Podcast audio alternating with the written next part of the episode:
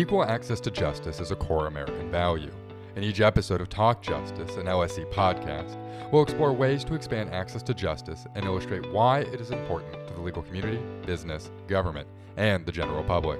Talk Justice is sponsored by the Leaders Council of the Legal Services Corporation. The courts had not adopted remote appearances in Illinois as a whole state until COVID happened and it became necessary for them to do so. And now because it, many judges and lawyers like it, it's likely to stay in some mm-hmm. form, regardless of what happens with the pandemic. So I, I, think that there's a lesson to be learned there. There's an inertia. How do we break through the inertia, right? And do we have to rely on the next disaster to be able to do it? Or can we organize the the pro se litigant community and the change comes up uh, and they demand changes I, the court system is designed for for lawyers um, and judges and and i think that we are seeing this very gradual change right and the court many courts are realizing that their customer is not the lawyer or the judge. The customer is the citizen um, or the person who's accessing, um, trying to access justice. Hello and welcome to Talk Justice, coming to you live from the closing session of the Innovations in Technology Conference. I'm your host, Jason Tashea. Every year, ITC brings together legal aid professionals, technologists, and public officials to share their work and take new ideas back home. To close out this year's conference, we'll take a look at what we learned and provide thoughts on where we go from here as a community. To accomplish this, I'm joined by three guests. Quinten Steenhuis is a clinical fellow at the Suffolk University School of Law in Boston. Teri Ross is the executive director of Illinois Legal Aid Online. And Vivian Hessel is the chief information officer at Legal Aid Chicago. Thank you all for being with us. Now, Quinten, I wanted to start with you, and I want to start simple and just get the sense of what was your biggest takeaway from this conference? Oh, I always take away so much from the Innovations Technology Conference, my favorite one of the year. And a few things stuck out to me that I've been thinking about over the last couple weeks. First was when we got to learn a little bit about the work that Michigan Legal Help was doing with data collection. One of the things that they pointed out was early on in the pandemic, they had seen a, a huge increase in their use of their domestic violence protection order form. But when they talked with the court clerks, they found that actually the filings of those forms had been significantly going down. So, to really kind of remarkable story to me about how important it is to integrate some way to get forms to the court electronically. And they did turn those numbers around when they added email. Um, so I thought that was a really interesting statistic to me, uh, especially since we're working on all these e filing projects right now at Suffolk. The other takeaway that was really selfish for me was I, I, I heard a lot of other people talking about it during the conference too, was the People's Law School in British Columbia and their use of a headless CMS, something I really never thought about before. This little technical thing, but like a really practical thing I'm going to definitely take back to my organization and try to use to implement to improve our own uh, website performance. So, two exciting things for me one negative story that I've been thinking about for a while, and one just really practical tip I'm going to take back and use Vivian Quinten just kind of shared two of the the projects that stuck out to him. What about themes that you saw over the last four days? Are there any trends that uh, were were noticeable or curious to you? Absolutely. The most noticeable to me, which was something I was really happy to see, is the emphasis on data security. Everybody was talking about it, even if it wasn't a primary part of their project. They always had a chance to mention the importance of data security. And from where I sit at Legal Aid Chicago, that's something that I'm constantly thinking about. And it's something that is absolutely become more important during the pandemic as the bad guys out there are becoming more sophisticated. Uh, so we have to become more sophisticated too. So I was really, really happy to hear everybody talking about data security. And Teri, to bring you in on the conversation. So we've heard about headless CMS systems, which are a way to manage content on any type of website, regardless of what the front end looks like. Uh, cybersecurity, the work going on in Michigan around e-filing. Uh, are these trends that Quinten and Vivian are talking about the same thing that you're seeing day to day in your work uh, in Chicago, or or are you seeing something else? Yes, certainly. Uh, all, all of these things are top of mind. Um, I would add one other, uh, which um, was a theme for me in the conference, and that is the importance of us as a legal aid tech community um, to figure out ways to address di- digital literacy. I went to several sessions where we talk about technology as being a solution, but we also have to recognize that people have different gradients of literacy in technology. Yes, everyone owns a phone, but do people know how to use it to access a browser? I think that's that's a really important component to add. When we talk about uh, digital literacy, are you talking about from the service design perspective when it comes to dealing with clients, or are we talking about legal aid attorneys themselves? Or are we we discussing both? I was thinking more on the client side. I do think on the uh, legal aid attorney side, I do think that on that side, it's particularly important for us to look at how our clients and our client populations are communicating. What channels are they most comfortable communicating within and meet them where they are at? These are all very tech focused uh, lessons uh, that we're taking away from this particular conference. And we're also two years into a pandemic where we have all had to figure out how to do a bunch of things online that we previously all did in person. We did in courtrooms, we did in offices. And so, to that degree, there's this big culture change component to all of this work that we're working on, which is non technical in its nature, right? It's all human at its core to get people to use these things, to get them to like using these things, or at least uh, accept that they have to use these things. They might not like it. I'm curious if there's any lessons like that. Are there any non tech lessons that you all have uh, taken away or, or, learned over the past two years that interact with these things? Vivian, I see you smiling, so I'll, I'll throw the question to you first. Well, the first thing that comes to mind for me is all of the collaboration that I heard about in all of the sessions that I attended. And I don't mean just collaboration in terms of one organization is working with another organization, but collaboration in the actual design of a new system and the way that we're going to ask the questions of the clients that we're trying to serve and the way that we're going to gather the information from the clients and share it um, people were thinking about the best way to frame that question and not just talking about it from an advocate standpoint, but also talking about it from the standpoint of how do we build it into the system. So there was this this great theme of collaboration that permeated the entire conference and everybody was sharing information and working together but really getting into the nitty gritty in terms of um, collaborating on how they were going to design something is that to say that, you know, after years of people talking about it and presentations at conferences like ITC, that human centered design is like firmly uh, planted itself in the legal aid world? Is it safe to say that that's a conclusion we can take away from ITC 2022? I think we're getting there. We're definitely getting there. You know, people are really thinking about how to build things in ways that make them the most useful. And they understand that it's not something that we can necessarily do the first time around. There has to be several iterations, there has to be continuous improvement and redesign so that we make it better and better and better. So, building with and not for is one of the non tech uh, takeaways from this year. Teri, what about you? Uh, any non-tech uh, takeaways from this year's conference?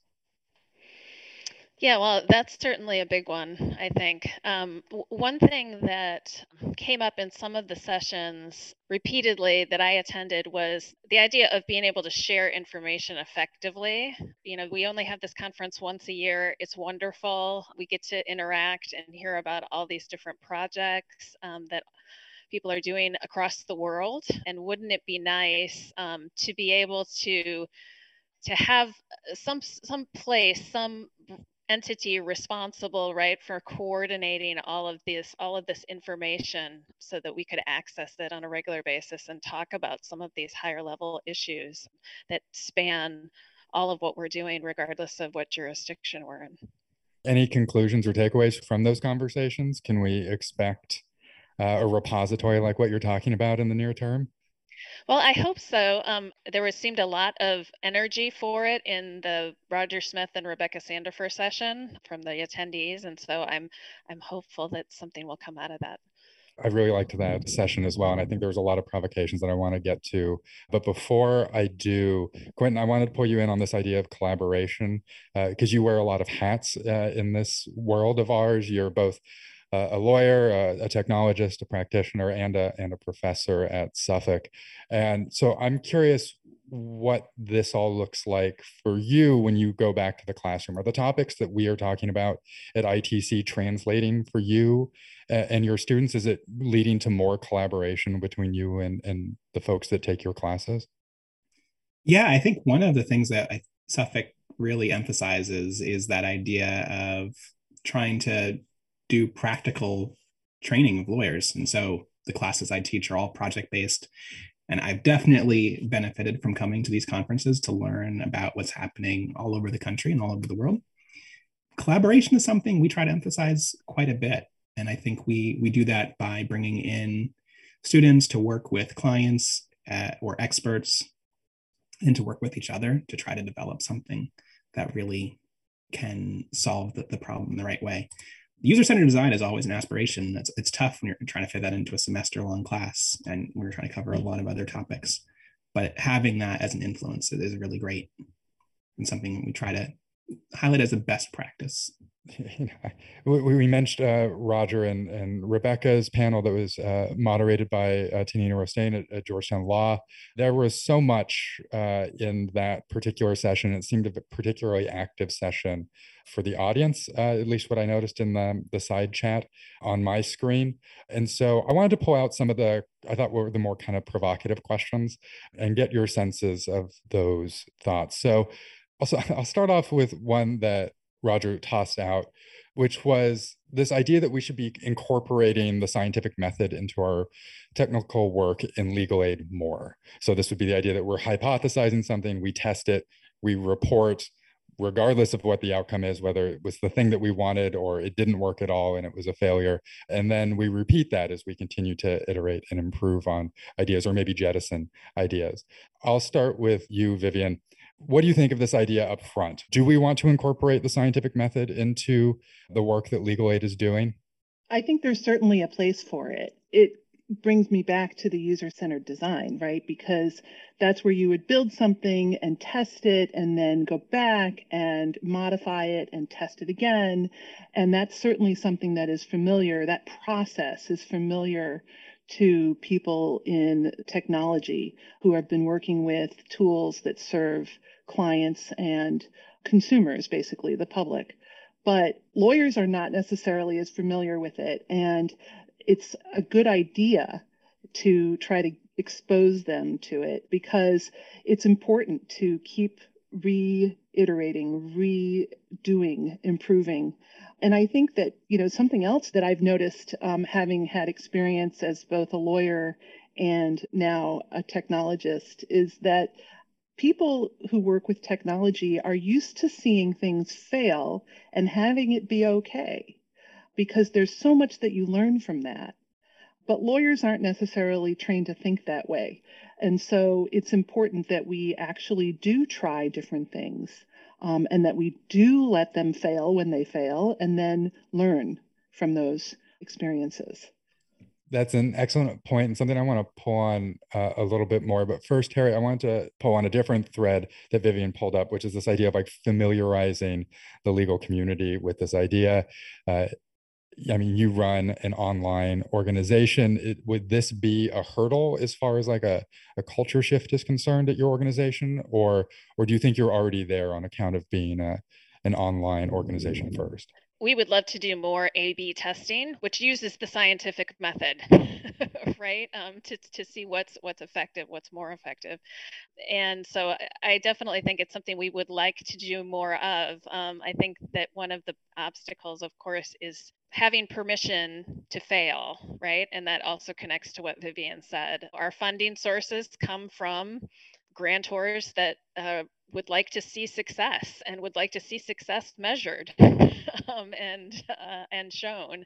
That research and development piece right which is again you know scientific method is part of that uh, does require you to have the space and the resources to be able to fail and learn from those lessons and carry them forward.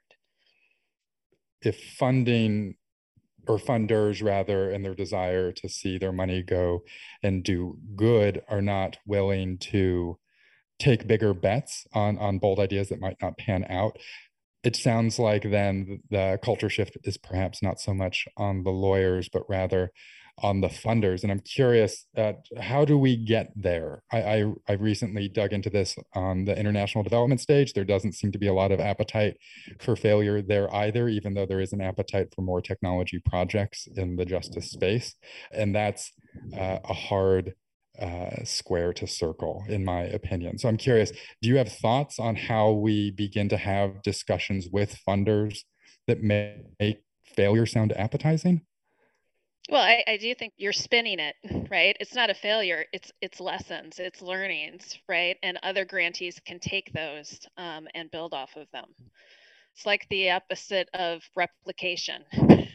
right? Um, we talk about, oh, let's build something that can be replicated. Well, let's build something that is not going to be replicated and make sure that we can learn from these mistakes, these failures, our experiments, right? And carry them forward um, in, as a whole community. Quinten, I saw you come off of mute. Did you have uh, something you wanted to add? Well, I kind of add to that is redefining the scope of what we build to be very small to start is one of the ways to help avoid some of that worry about failure. There's this famous article that talks about this idea of building skateboards first, not trying to build like a car that only has one wheel, you know, building a small part of the project that actually works and functions and lets you learn and test and get information and feedback from real users. It may not do everything, but it actually is functional for part of it. That concept, I think, can help lawyers lose a little bit of that fear of, oh my God, the project's a disaster if you make it really clear at the beginning hey the first version is going to just be part of the thing and we're going to keep building it on in in additional phases to have more of those more of those features that you you might think are critical i think a big risk of lawyers there though of course is like that risk of oh some we're always trained to to be looking for the worst case scenario so there's there's some fear of releasing an unfinished product that someone can use to get bad advice and then have a really negative legal outcome, no matter how remote that possibility may be. And sometimes it is really, really, truly remote. But that's what lawyers are really good at identifying and finding. And that concern always seems to be uh, overstated with technology and understated with actual attorneys, in my uh, experience of watching this space. So one of, one of the things you mentioned in there is this idea that we start small and we begin to build on top of it, uh, and then we it gets bigger, begins to do more, becomes more complex over time.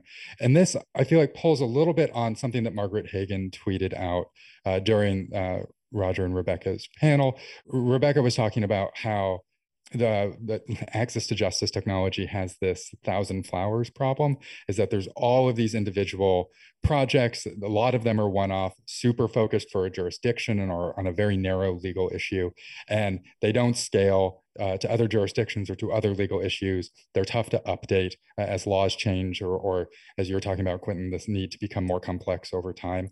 As an advocate, Quinten, of this idea that we can start small and build big, like where's the disconnect then? We have all of these small one off projects. Like, what's the hurdle for us, in your view, from getting from those one off projects to something that's bigger, more impactful, something scalable? Well, I think that touches on another theme of the conference that I heard a lot about, which is this idea of integration. So, building smaller services that can talk to each other and leveraging tools that maybe have those API integrations built in. So that's one theme. And then the other one is data standards. So if we're if, if we're talking the same language, we can share the information better across tools. And then one more thing I would throw in, which I didn't hear a lot about at the conference, but I think is an important part of it too, is having something of a common visual language and written language. So doing more to standardize the way that we we use those uh, concepts. It's something that's definitely been funded by TIG projects in the past, but I think there's always room to avoid reinventing the wheel in all of those parts of the space. When yeah. you say common visual language, what specifically are you referring to? What examples are there? Well, I, I think we're seeing a really great flurry of new tools that help people solve legal problems. And a, a lot of them look totally different from even inside what's built by one organization sometimes, right? Having some more consistency there will help litigants have a more familiar experience when they have to solve a different legal problem next year. I think that's something that we can start to develop. It's part of the immaturity right now of the web space, I think, is that a lot of people are doing very flowery visual design, which looks great, but then people don't know how to use the next website they go to because someone totally reinvented the way that that website works. And it's happening in our space too. So that's a larger critique of kind of the development of of where we're at on web point. I don't know what uh, we're, we're currently at three. I think the news articles keep telling me. What about you, Teri? You you do work uh, online across a state, so there's a lot of different uh, potential for county to county headaches. What hurdles are you coming across uh, when it comes to scaling particular projects? Like, do you feel like to Margaret and, and Rebecca's point that you kind of suffer in this too many one-off project space, or do you feel like you've moved past that as an organization? No, no. Illinois is an under unified um, court system, um, which means that there's 101 different ways to do things based on the counties uh, that exist in the state.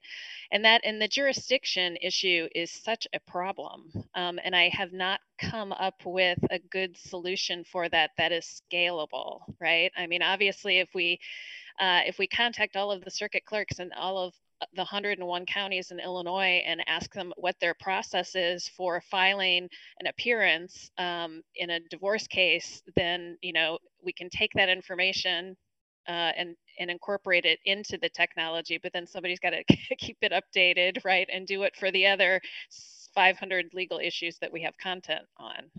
So I think there's a there's a federalism um, component to that problem that you know the jurisdiction is is hard to scale. I think the other thing too is when building off of what Quinten said, when you have a minimal viable product, you know, he's talking about an MVP, you start small and say, well, what, what's the most critical piece of it?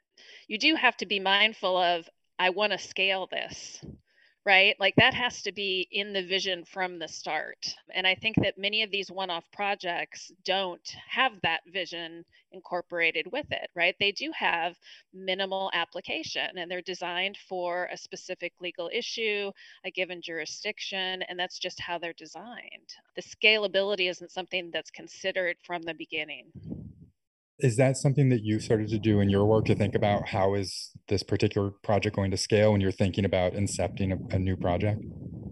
Oh absolutely. I mean I, I, think you have to. And you know and there's always going to be hard decisions to make right? I think language access is a good example of this. Can you offer content in all of the different languages that are spoken in the state? And and of course we don't have the capacity to do that. And so we have to make hard decisions about what services we provide and what we don't.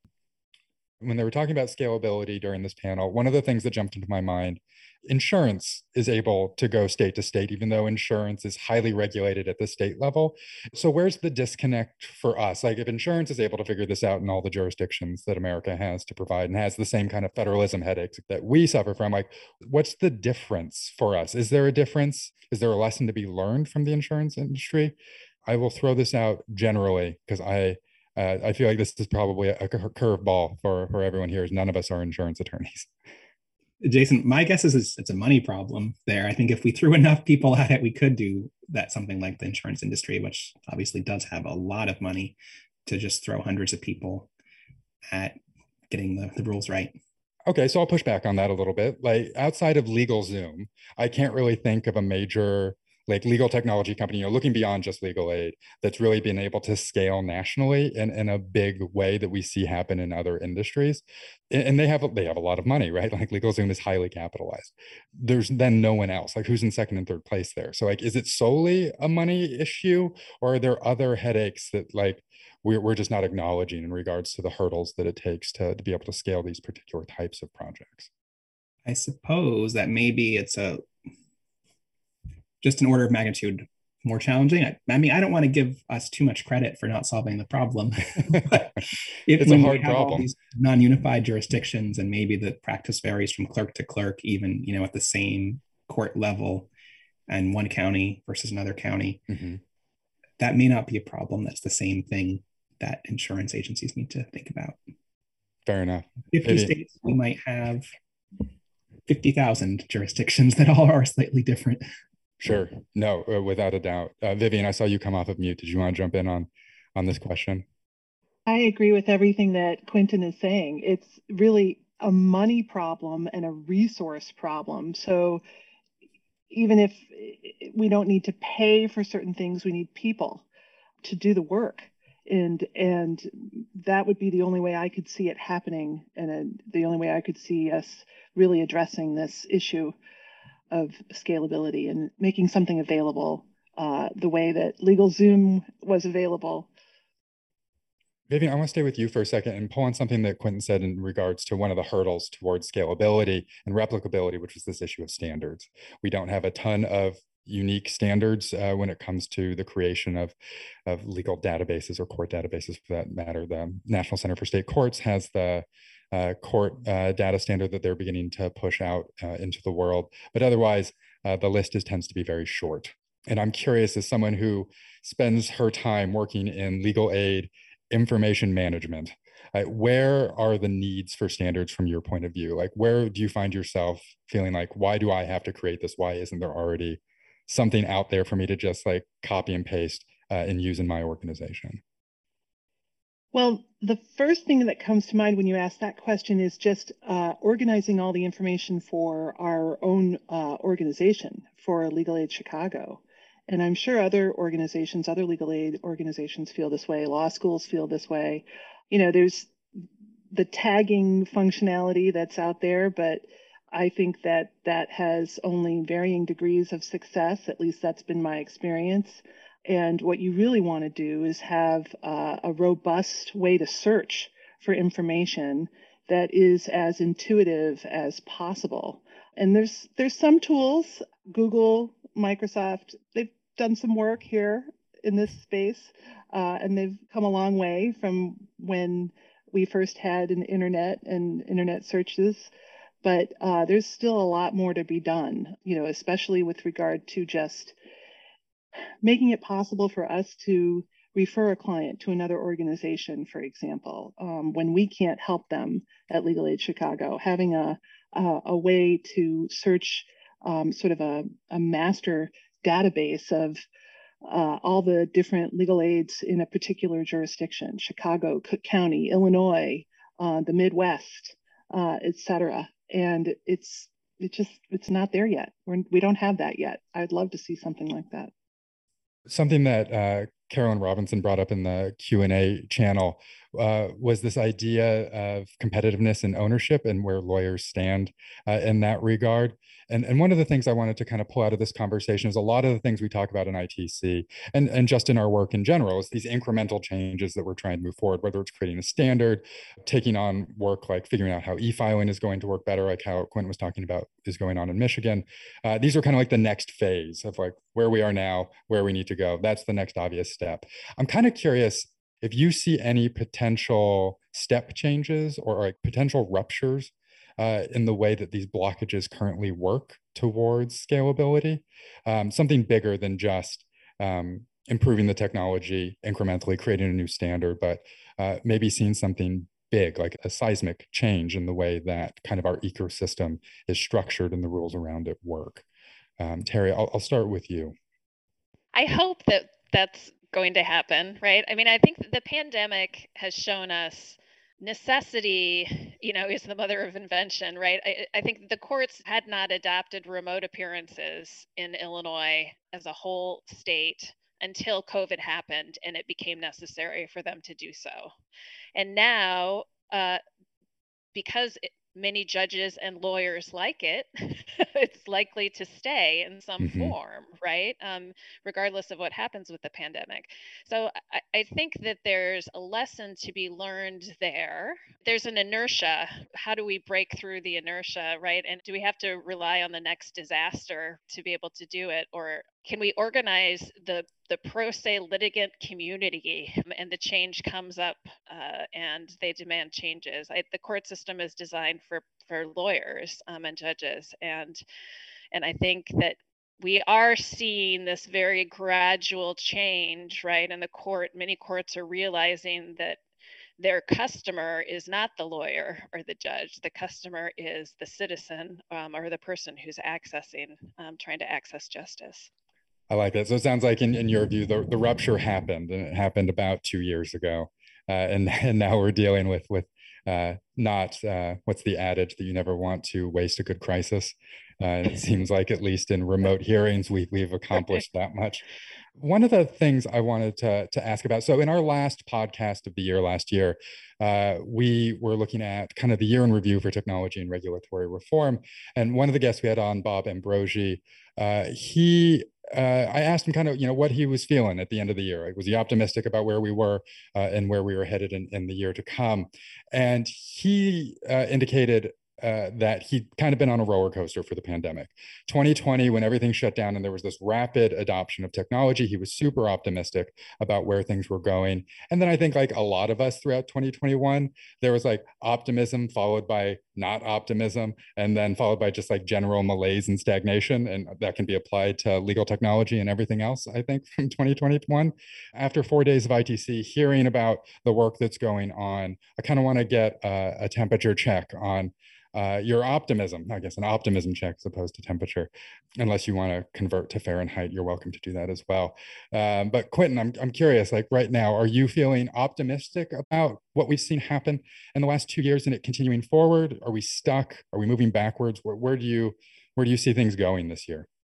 I am optimistic because I think we did see a little bit of a retrenchment from courts in terms of some pandemic changes that were unequivocally to the benefit of pro se litigants, but not as much as I was afraid would happen. We haven't gone totally back to the old way of doing things. Part of that's because of this pandemic that's never ending, of course, but also I think that is helping court administrators understand the the value of keeping some of those things there and being flexible.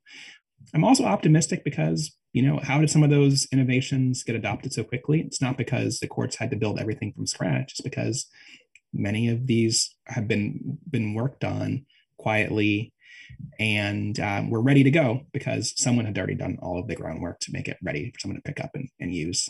So i'm optimistic about that too. I hope it doesn't take another crisis to get another wave of, of adoption from these tools but it does show that that arc of improved justice it is does bend the right way to totally mangle MLK there. Vivian, what about you? How are you feeling about things right now in early 2022? I'm optimistic as well because just as Quinten said, it it, it seems as if um, there has been a, a, a shift. As Teri pointed out, the courts have realized that they don't exist for the lawyers; they exist for the citizens and for the people who need to access justice. Uh, and you hear the courts talking about this, and you hear even some of the lawyers talking about this. Uh, and I hope that we can um, encourage all of our citizens to continue to be insistent that courts remain accessible um, and that we use the technology that we have to make them accessible. Teri, maybe to to put a twist on the, the same question, usually for every action there is a counter action, and as we push uh, and we see this trajectory, this momentum towards uh, courts moving away from being built for lawyers to being built for litigants and citizens, uh, sh- should we be expecting uh, pushback, uh, the pendulum to swing backwards, or, or do you think that we're on this trajectory for good? I have an example that came up. I'm on the Illinois State Bar Association's Legal Services Delivery Committee, and one of my colleagues on the uh, committee gave this example of, you know, a small small town in downstate Illinois where they had adopted fully remote hearings. But the fact that there's only a dozen attorneys who practice in that county and they all practice on one street that goes through the town and they really just wanted to get back together again right? And so and so the remote hearings aren't happening anymore right? Because uh, because the lawyers missed each other and the judges right? Um, so so i think that's an example right of you know it, it also shows that i think that every every community is different. There's different needs uh, th- there are different resources um, available being able to tap into all of those at a local level is really critical um, when you when you talk about access to justice. So it made a little bit of a concern to the reversion uh, to the mean, it sounds like, in that one community in, in downstate Illinois. And I'm sure in other communities uh, that folks at the conference are experiencing as well. We got just a few minutes left. And the thing I wanted to end on was this idea, and Quinten hinted at it early in the, the podcast, is how you translate what you learned at ITC into your work uh, back at home. I think a lot of people tend to leave these conferences pretty excited uh, and energized about what's possible. Uh, and then, you know, there's all sorts of trouble that lays ahead in regards to converting uh, all those awesome stories into to making it work in your jurisdiction. So, uh, if you could all quickly, and Teri, I'll start with you, talk about how you take these ideas and, and implement them at home. Like, how does that translation process work for you? one of the things that we started doing a few years ago as a staff was that when someone on our staff, when one of our colleagues went to a conference, they would share their learnings, All right, What surprised you? Um, what did you learn? What are you excited to implement? You know, what is is a, a really good story that we should learn from in terms of you know don't do it or watch out for this i think that's a good practice that we have and and i think the next step for us is to make sure that we we all note it and say okay well of all these ideas is which one do we want to pursue right which one do we want to to pilot you know in a small way what can we do right to move this forward and vivian what about you and Naga? Very much the same as what Teri said. I like to try to share what I've learned, especially with my team that I work with on a daily basis. But uh, this year, in addition, I think that one of the takeaways for me is in particular is the emphasis on learning. Uh, because everybody at ITC this year really made it clear that learning was important and that even though we had to be virtual again, uh, we were going to share ideas, share information, learn uh, from one another, and continue learning. And you heard the presenters um, offer to make themselves available over and over again um, after the conference. And so uh, back at Legal Aid Chicago, uh, I know that we need to do a lot more to share technology and how to use technology and really put an emphasis on making sure that we can use all of the tools that we have available to us and make that that process as efficient as possible for our our staff. Wonderful. And Quinten, I'll give you last word here. What do the folks at Suffolk Law have to look forward to now that you've spent four days at ITC? Well, I definitely took notes during the conference and I made a couple of follow ups. I'm really excited to I forget now where the organization was based, but there was someone doing some really great stuff with HUD fair housing complaints. And we have a HUD fair housing clinic at Suffolk that I think could use that tool. Really excited about that. And I mentioned the headless CMS. So that's, I try to take, jump on it right away. I think it's also benefit of this virtual platform is that it's a little bit easier for us to track down who did we see speak, who did we even talk to at a, a table, one of the round mm-hmm. tables. I think that's a nice thing about this. I don't have to go back with a, a stack of business cards and then trying to remember who it was that tied to that great idea that I heard. One little silver lining, although I certainly do miss getting to see everybody in person. Absolutely. I think I think that's a, a generally shared sentiment. And it's nice to hear that even after our conversation around concerns of replicability, that you've already found two projects that you can take back to Massachusetts and, and do some good work with. So clearly not all is lost in regards to being able to replicate one of the one or two of the thousand flowers that that Margaret mentioned in her tweet. Well, with that, I look forward and hope we have the chance to have you all on again to talk about how these translations worked for you back at home and how you've been able to apply your learnings from ITC. I'd like to thank Vivian, Teri, and Quinten for being with us on Talk Justice today to close out ITC 2022. If you liked what you heard, please leave us a review wherever you listen to podcasts. Thank you to everyone that made this conference possible. And for Talk Justice, I'm Jason Tashea. Podcast guest speakers' views, thoughts, and opinions are solely their own and do not necessarily represent the Legal Services Corporation's views, thoughts, or opinions. The information and guidance discussed in this podcast are provided for informational purposes only and should not be construed as legal advice. You should not make decisions based on this podcast content without seeking legal or other professional advice.